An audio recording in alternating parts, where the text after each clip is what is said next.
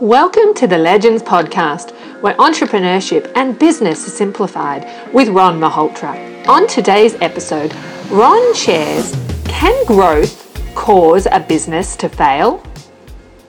Is it possible for a business owner or an entrepreneur to be failing in business at the same time that the sales are increasing and the revenue is increasing and they're experiencing growth? The answer is absolutely yes. No business owner or entrepreneur should assume that just because the business is growing and the revenue is increasing and the sales are increasing, that they're safe.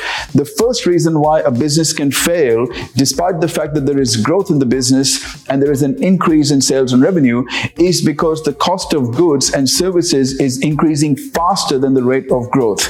This can happen when an entrepreneur or business owner is not keeping an eye on the fixed costs and what they're doing is they're focused on the growth and the sales and they're getting excited by it, but they're not realizing that their margins are shrinking and there is an increase, a disproportionate increase in the cost of goods and service delivered.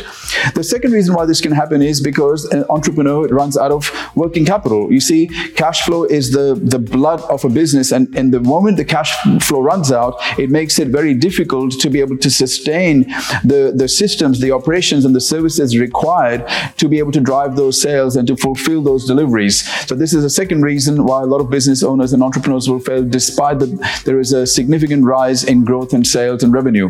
The third reason happens is because a lot of the times as the growth happens and the money starts to come in, the business owner or entrepreneur get really excited and they go and rush to buy lifestyle assets with that money. So they prematurely start to extract money out of the business, not understanding and not catering for the fact that they're going to have some costs in the future as well. So as they prematurely take the money out, eventually they end up finding themselves having cash flow issues, which can also result in business failure, despite the fact that the business is growing in sales and revenue.